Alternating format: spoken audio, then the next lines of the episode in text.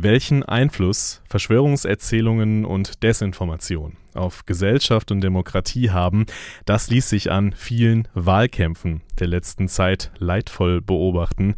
Aktuelles Beispiel Brasilien.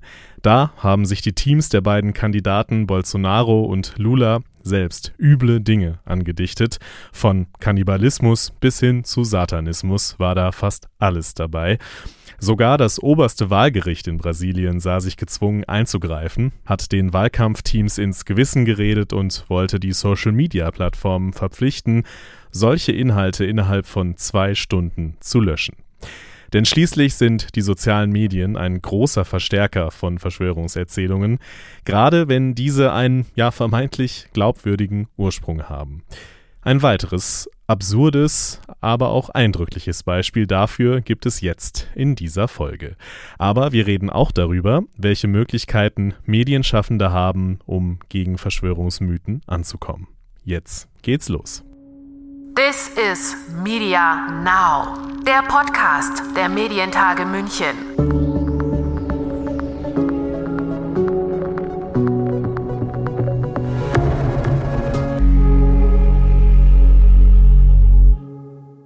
Mein Name ist Lukas Schöne und ich begrüße euch zu dieser Folge unseres Podcasts.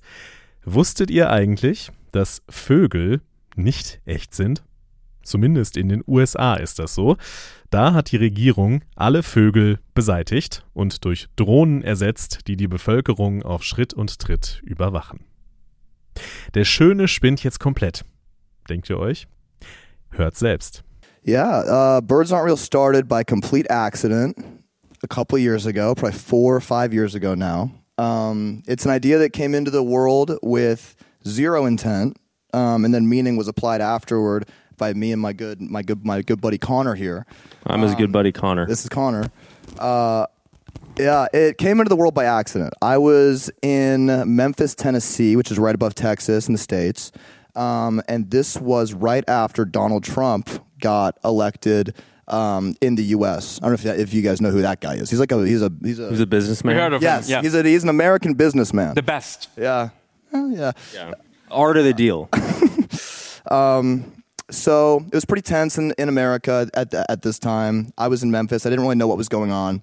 Um, but I was walking through the downtown streets and there was a march happening, like a rally. There's a bunch of people with signs. Um, it turns out this was the Women's March in America in 2017, and Donald Trump was going to be inaugurated the week later. So it was right in that pocket of time. Um, and as you can imagine, things didn't feel exactly normal. It was pretty weird, pretty tense.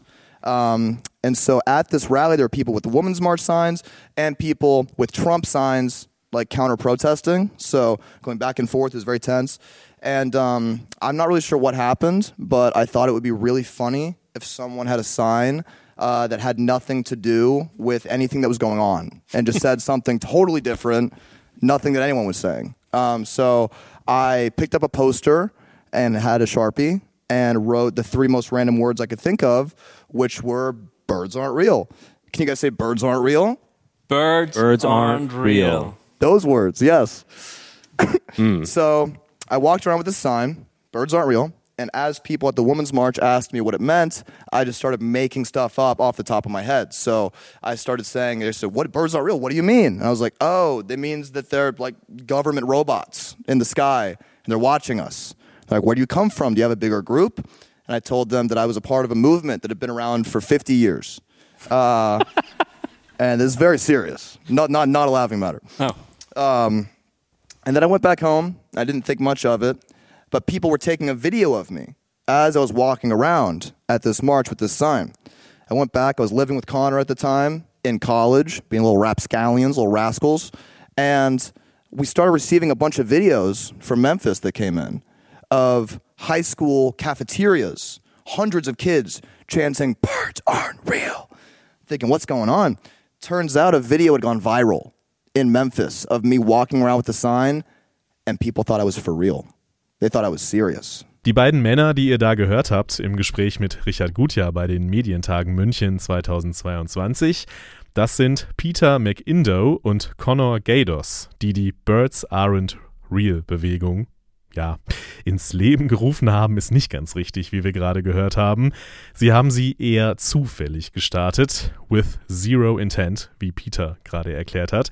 Wie ihr euch eventuell schon gedacht habt, stimmt die Geschichte mit den falschen Vögeln nicht wirklich, aber sie zeigt, wie einfach es ist, Verschwörungsmythen in die Welt zu setzen, wenn man ein paar Dinge beachtet. Connor erklärt's. when you want to start a conspiracy theory, it's important to tie it to a real conspiracy theory, like real conspiracy theories do.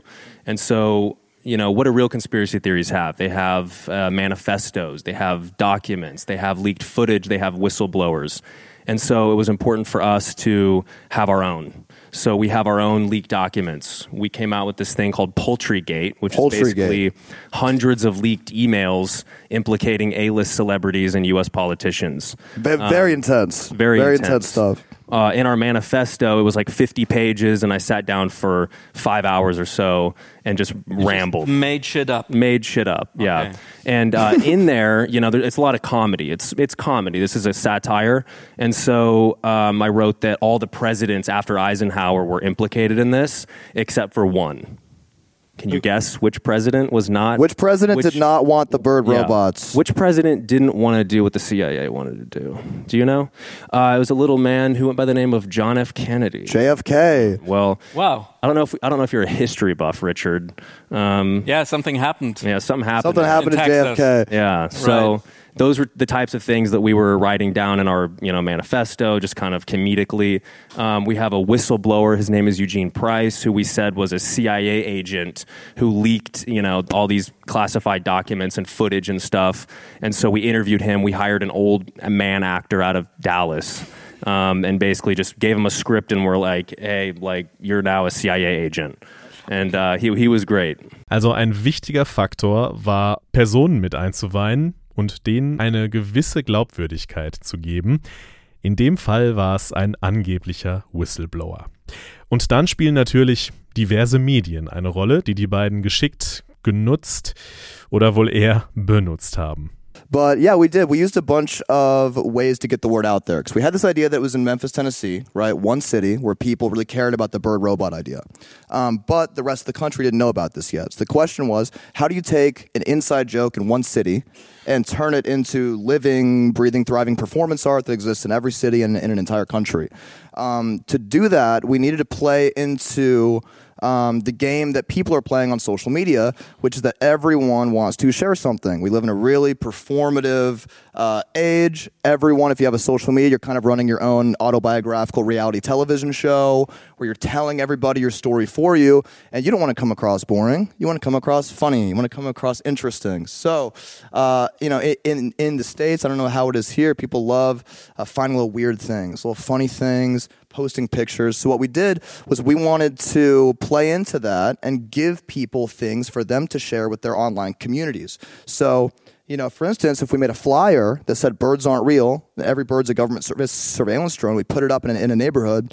The purpose of that was not to reach the neighborhood, it was for people in the neighborhood to take a picture of and then reach the internet. Klar, das Netz hat eine entscheidende Rolle bei der Verbreitung der Verschwörungserzählung gespielt, weil es eben die Mechanismen bedient, die Peter gerade aufgeführt hat.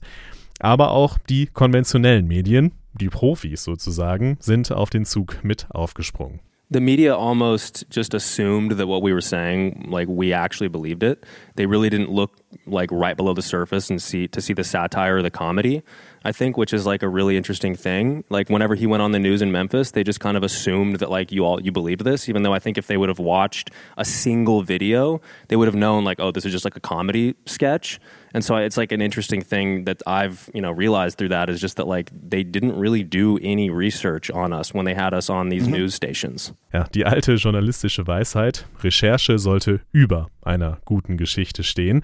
Und auch wenn die beiden sehr unterhaltsam erzählen von ihrem Spiel mit der Verschwörung und das Ganze natürlich auch Comedy ist, und absurd natürlich, hat die Geschichte einen ernsten Hintergrund. Sie zeigt eben, wie leicht es ist, solche Dinge in die Welt zu setzen und Menschen glauben zu machen, dass sie wahr sind. Mithilfe des Internets verbreiten sich die Verschwörungsmythen dann blitzschnell. Also, alles schlecht? I think the internet's really dangerous, but I think it's like any big discovery in history, really. Like fire, I think is a really good metaphor for the internet because whenever fire was first discovered, I'm sure a lot of people got burned. Probably, probably tried to eat the fire. What's going on here? Maybe the whole forest burned down. Uh, but it allowed a lot of people to survive too and make food and nourish themselves. So I think that um, you know, it's like fire or water, where water can give life or take it away. The internet has a massive, powerful side um, and a massive uh, side to it that has potential for destruction. So I think that you know you're asking about post-Trump. We're immune to things. Right. I think that an important um, thing to realize about Trump. Um, or the post-Trump era is that because Trump is gone does not mean Trumpism is gone, and that Trump would have never been allowed to thrive if America weren't already existing in that headspace. You know, um, so you know even though Trump may not be around anymore, um, I think the problems that he brought um, were representative of a lot that were already pre pre pre pre existing, and those are probably exaggerated now. Um, yeah, I think that the age that we're in, there's not really a playbook for. The internet's 30 years old, very new. We're dealing with information everywhere, chaos. Um, I think the internet should be at the center of way more of these conversations. Um, rather than ideology, but more so the arena in which this ideology and the frame in which the you know all ideologies are now being placed. Yeah. Ein sehr wichtiger Ort in diesem Internet ist YouTube bekanntermaßen. Die Zahlen unterstreichen das. Mehr als zwei Milliarden Nutzer weltweit. Die Seite gilt als zweitwichtigste Suchmaschine nach Google und ist natürlich auch Informationsquelle für viele. Großes Potenzial also auch hier, um Verschwörungsmythen und Desinformation zu verbreiten. Kloake des Internets, so hat Richard Gutjahr weite Teile der Seite zum Beispiel mal genannt. Aber wie blicken die Nutzer von YouTube darauf? Wie gut können sie unterscheiden zwischen gut recherchierten Beiträgen und irreführenden? Die Politics Strategic Research GmbH hat das am Beispiel von wissenschaftsjournalistischen Beiträgen mal untersucht. Bei der theoretischen Befragung kam raus, dass viele User sich durchaus in der Lage sehen, unterscheiden zu können, was seriös ist und was desinformieren und irreführen will. Doch danach wurde auch noch ein Praxistest gemacht. Es gab zwei Videos zum Thema, dass Eisbären vom Aussterben bedroht sind. Ein gut recherchiertes, das darlegt, dass und warum sie bedroht sind. Und eines, das fälschlicherweise das Gegenteil behauptet, das also das negative Beispiel in der Untersuchung war. Leonie Schulz von Politics hat bei den Medientagen über die Erkenntnisse gesprochen. Und wenn wir uns die Detailbewertungen anschauen, sehen wir, dass dem negativen Beispiel sogar ein besonders guter Umgang mit Quellen bescheinigt wird.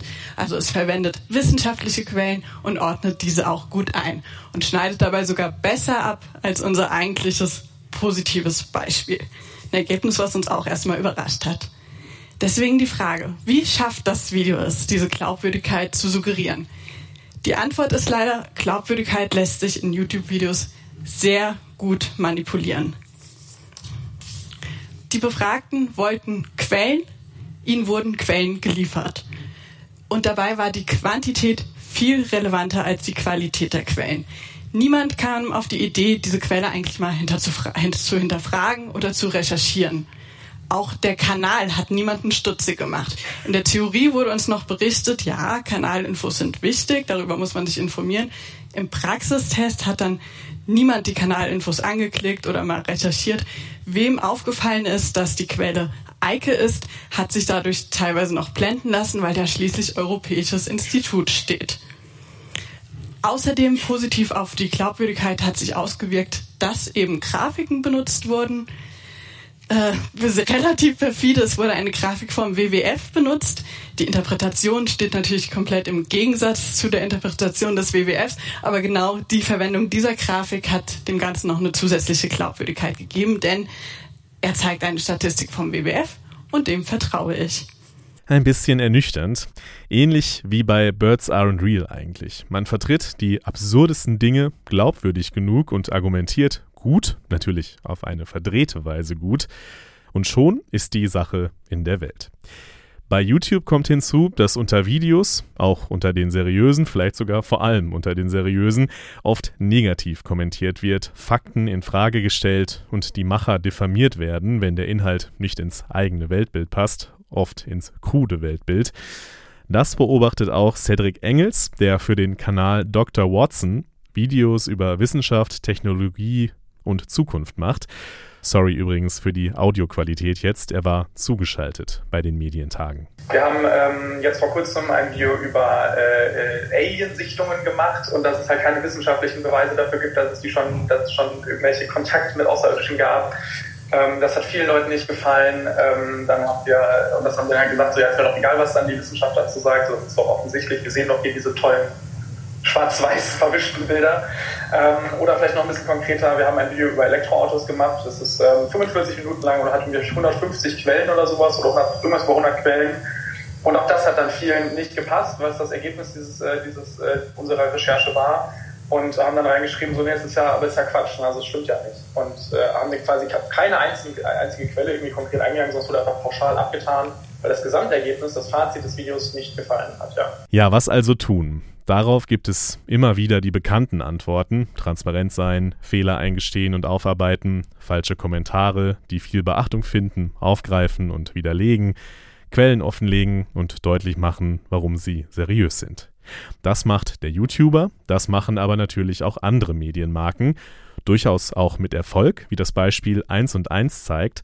1 und 1 hat mit web.de und GMX News zwei der reichweitenstärksten Newsportale in Deutschland im Portfolio und sie haben dort bei der Journalism Trust Initiative von Reporter ohne Grenzen mitgemacht. Da werden Standards für Transparenz in der journalistischen Arbeit gesetzt. Wer das nochmal genau wissen will, dem empfehle ich Folge 67 dieses Podcasts. Da haben wir mit web.de Chefredakteur Thomas Rebbe über das Thema schon gesprochen. Bei den Medientagen hat Andrea Patiasina als Head of Audience Development von web.de und GMX News deutlich gemacht, wie wichtig Transparenz für journalistische Marken im Netz ist. Es kam ja auch vor einiger Zeit ähm, der äh, Global Disinformation Index raus und dort wurde schon festgestellt, dass, äh, dass es ein gewisses Manko bei den deutschen Medien insgesamt gibt, äh, was Transparenz anbelangt. Das betrifft also nicht nur uns, sondern die ganze Medienlandschaft. Und das war schon auch ein erster Anlass äh, zu sagen, damit wollen wir uns intensiver befassen.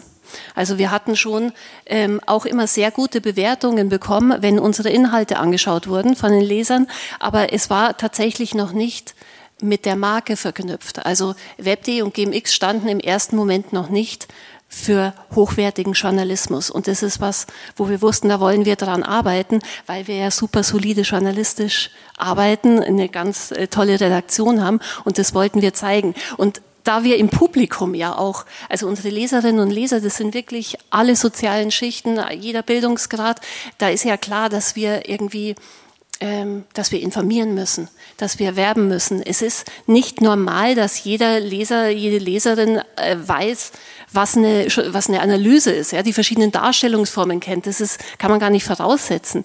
Deswegen ist es wichtig, dass wir alles ein Stück weit erklären in unseren Texten, schreiben, hier ist ein gewisser Meinungsanteil drin in diesem Artikel. Ähm, ja, das ist eine Arbeit für den Journalismus allgemein, aber schon auch natürlich für uns. Ihr Kollege Jakob Rundthaler, Community Manager, zeigt, dass eine Transparenzinitiative wie die von Reporter ohne Grenzen durchaus Erfolg haben kann. Also ich würde schon sagen, dass es ein, eine Veränderung feststellbar war. Also so zeitlich lagen jetzt die ersten Zuschriften, die Andrea vorgelesen hat, äh, noch sozusagen vor unseren Bemühungen und äh, jetzt die zum Schluss durchaus danach und bezogen auf diese konkreten Maßnahmen. Und ich glaube auch, dass der Ansatz der Journalism Trust Initiative und dieser Fragebogen durchaus so ein, ähm, so ein Paradigmenwechsel darstellt, der dann eben ähm, diese, diese Nutzerzentriertheit in den Fokus stellt. Also nicht zu sagen, äh, lass uns mal machen und, und wir, wir liefern euch schon gute Beiträge, sondern eben auch, was, was braucht ihr als Leserinnen und Leser, um uns vertrauen zu können? Was braucht ihr an Informationen, um uns einzuordnen und das eben auch äh, zu liefern?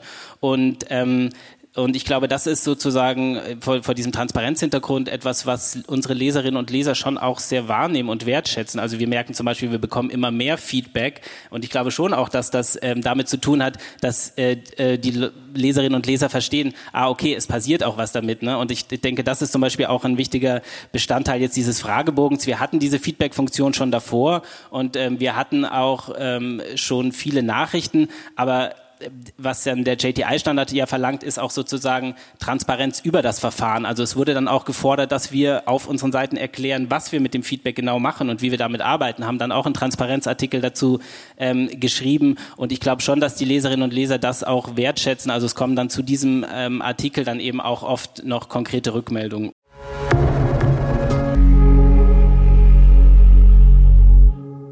Die Macht des Netzes bei Desinformation und Verschwörungsideologien und wie Medienschaffende darauf reagieren können. Ein Thema, über das wir immer wieder sprechen, eben weil es so wichtig ist zu verstehen, was da passiert.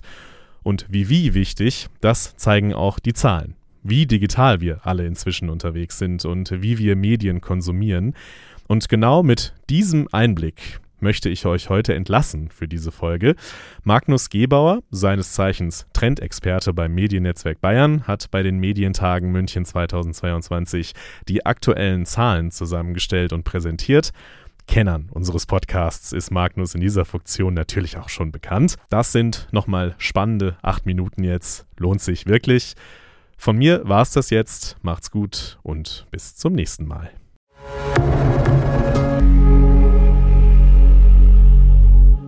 Wir haben in diesem Jahr die äh, Schallmauer von fünf Milliarden Menschen geknackt, die auf diesem Planeten ähm, Internet-User sind. Das sind über 63 Prozent, nochmal ein Wachstum im Vergleich zum Vorjahr von 3,7 Prozent. Viel interessanter ist aber die, der Blick auf die täglich genutzte Internetnutzung. Äh, die Stunden sehen wir hier. Das sind übrigens äh, Zahlen von We Are Social Digital 2022 basierend auf GWI-Daten. Und äh, wir sehen im weltweiten Durchschnitt knapp sieben Stunden sind die Menschen online oder beziehungsweise im Internet. Wenn man von einem gesunden Menschen ausgeht, der sieben, acht Stunden schläft, dann sind das über 40 Prozent der Wachzeit, die wir tatsächlich im Internet verbringen. Wir in Deutschland sind ein bisschen weniger im Internet aktiv, fünf Stunden 30. Südafrika und Brasilien liegen ganz vorne. Liegt natürlich daran, dass es eine sehr junge Bevölkerung ist und Japan mit einer ähm, sehr alten, äh, mit einem sehr alten Altersdurchschnitt liegt äh, ganz weit hinten mit knapp vier Stunden. genau, blicken wir auf die Medienzeit hier in Deutschland. Wie werden Medien derzeit genutzt? Hier ganz aktuell jetzt im Oktober erschien die ARD ZDF Massenkommunikation, äh, Klassiker. Wir verbringen sieben Stunden mit Mediennutzung, 420 Minuten äh, sehen wir hier ganz rechts, äh, Medienzeit netto. Ähm, genau, das sind neun Minuten weniger als im Vorjahr, aber wir bewegen uns weiter auf einem ganz hohen Niveau. Und was man sehen kann, ist, wenn man in die einzelnen Mediengattungen reinschaut, dass ähm, Bewegtbild und Audio leicht rückläufig sind, wohingegen mediales Internet äh, weiterhin stark ansteigt. Und wir sehen auch einen Anstieg im Bereich äh, äh, Print oder beziehungsweise Text, liegt aber daran, dass die Methode der ARD-ZDF-Massenkommunikation in diesem Jahr umgestellt wurde und daher äh, dieser, dieser starke Anstieg herrührt. Genau, gehen wir ein paar weitere Details. 99 Prozent der über 40, äh, 14-Jährigen nutzen täglich das Internet, also eigentlich alle Menschen hier bei uns in Deutschland. Wir sehen einen immer stärkeren Shift vom Linearen ins Digitale. Und wenn man dann ein bisschen in die jüngeren Zielgruppen reinschaut, dann sieht man, dass äh, die Menschen, je jünger sie sind, desto breiter nutzen sie Medien. Also das Mediennutzungsspektrum wird breiter, gerade im Bereich äh, Videoanwendungen. Und bei den unter 30-Jährigen ähm, haben wir auch die höchste Bewegtbildreichweite im Vergleich zu allen anders, anderen Altersgruppen was sehr interessant ist und natürlich auch daran liegt, dass wir eine Plattform haben, eine chinesische Plattform, die da eine ganz große Rolle spielt, und zwar TikTok. Genau. TikTok wächst unheimlich stark. Also zum einen sehen wir jetzt links oben die Downloads, angeführt von TikTok, hier App Store und Google Play zusammengenommen im Quartal 1 2022 an erster Stelle mit über 100, fast 190 Millionen Downloads. Und unten sehen wir die durchschnittliche In-App-Nutzungsdauer, auch Q2 2022. Da ist TikTok sogar noch vor YouTube bei den Android-Nutzern, was äh, schon sehr beachtlich ist und zeigt, welche, welche Bedeutung diese Plattform jetzt schon hat und in den nächsten Jahren auch noch haben wird und gerade speziell für uns in der Medienbranche auch. Wenn man anschaut, hier nur drei Themen, die ich rausgepickt habe, die die Medienbranche derzeit wandeln. Zum einen das Thema Kriegsberichterstattung, wie das Thema Kriegsberichterstattung durch TikTok verändert wurde. Zum anderen haben wir das Thema Musik, was wir jetzt gerade auch in diesem Vortrag davor gehört haben. Die Musikbranche befindet sich im Wandel. TikTok, äh, laut eigenen Angaben, äh, nutzen 80 Prozent der TikTok-Nutzer TikTok, um neue Songs zu entdecken, als primäre Quelle, was schon sehr beeindruckend ist und natürlich das ganze Verhältnis zwischen Musikern, Verlagen und so weiter verändert. Und an, an dritter Stelle hier das Thema BookTok. Auch die Verlags- und Buchbranche wird gerade massiv von TikTok verändert. Und auch, äh, ja, man sieht es teilweise in TikTok-Ecken im Buchhandel, ähm, welche, welche Relevanz diese Plattform auch im klassischen Buchhandel hat. Dann das Thema Mensch-Medien-Verhältnis. Wie stehen die Menschen zu Medien und andersrum? Digitale Informationsquellen, hier AVA-Zahlen ähm, der letzten vier Jahre sind auf starkem Wachstum. Wenn man sich hier anschaut, im Jahr 2020 waren Internetnutzer, wenn es um allgemeines oder aktuelles Tagesgeschehen geht, äh, wo man sich, äh, wozu man sich informieren möchte, noch auf dem vierten Rang, schon im darauffolgenden Jahr auf dem zweiten Rang, nur noch getoppt vom, vom Fernsehen, was aber doch dann tatsächlich auch noch relativ interessant ist, wenn es um die meistgenutzte Informationsquelle geht, dann steht die eigene Peer Group noch ganz vorne.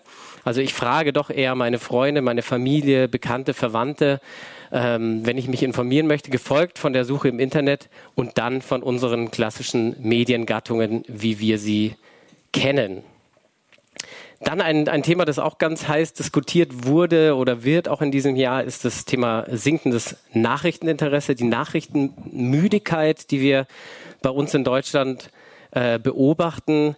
Hier vom, aus dem Reuters äh, Digital News Report von diesem Jahr. Wir sehen gesamt ganz links um 10 Prozentpunkte ist äh, der, der Anteil der Menschen zurückgegangen, die überaus oder sehr äh, interessiert an, an, an Nachrichten sind. Ähm, besonders groß ist der Rückgang im Bereich der 18- bis 24-Jährigen, 19 Prozentpunkte Rückgang, aber in allen Altersklassen, wie wir sehen, sinkt das Interesse an Nachrichten. Die Gründe dafür sind eigentlich relativ naheliegend, aber hier sehen wir es nochmal ganz konkret aufgeschlüsselt. Natürlich dieses, dieser Overload an Themen wie Politik, dem Coronavirus, den ewigen Krisen, das äh, bereitet den Menschen äh, ja, äh, ja, Probleme und wirkt sich negativ auf die Stimmung auf, wie wir auch an zweiter Stelle sehen. Und äh, immerhin ein Drittel sagt noch, ich bin erschöpft von der Menge der Nachrichten, die es heutzutage gibt. Also wir sehen den Overload hier auch nochmal. Und interessant auch immerhin 23 Prozent sagen, Nachrichten sind nicht vertrauenswürdig oder voreingenommen. Das ist auch das nächste Thema, der Vertrauensverlust in die Medien, den wir relativ stark sehen. Hier äh, der Zahlen vom Edelmann äh, Trust Barometer in Bezug auf das Medienvertrauen 2022. 2021, in dem Krisenjahr, hatten wir noch einen starken Anstieg, auch in anderen Ländern zu beobachten, außer in China interessanterweise. Und in diesem Jahr ging es in China hoch, aber bei uns äh, um fünf Prozentpunkte runter. Und da sieht man schon mal, dass wir laut dem Edelman Trust Barometer als ein Distrust Country, Country jetzt äh, sind, wenn man äh, davon ausgeht, dass der Durchschnitt bei 50 Prozent liegt äh, des Vertrauens im internationalen Vergleich. Dann hier nochmal ein bisschen tieferer Blick in das, äh, in das Thema äh, Vertrauen in, in Nachrichten im Allgemeinen. Hier auch wieder Zahlen aus dem äh, Reuters Report. Da sieht man ebenfalls, wir haben ein absteigendes äh, Vertrauen in, in Nachrichten über die Jahre gesehen, dann einen starken Anstieg im Jahr 2021 wieder und nun ein leichter Rückgang. Und da ist es auch so, wenn man dann in die jüngeren Altersgruppen reingeht, dann sieht man ganz stark, dass, dass die am wenigsten Vertrauen haben in, in Bezug auf Nachrichten. Also die, da sieht man ein ganz großes Gefälle zwischen jung und alt. Je jünger die Menschen sind, desto weniger vertrauen sie äh, Nachrichten und äh, das ist doch ein, ja, beachtliches Phänomen, was da zu beobachten ist. This is Media Now, der Podcast der Medientage München.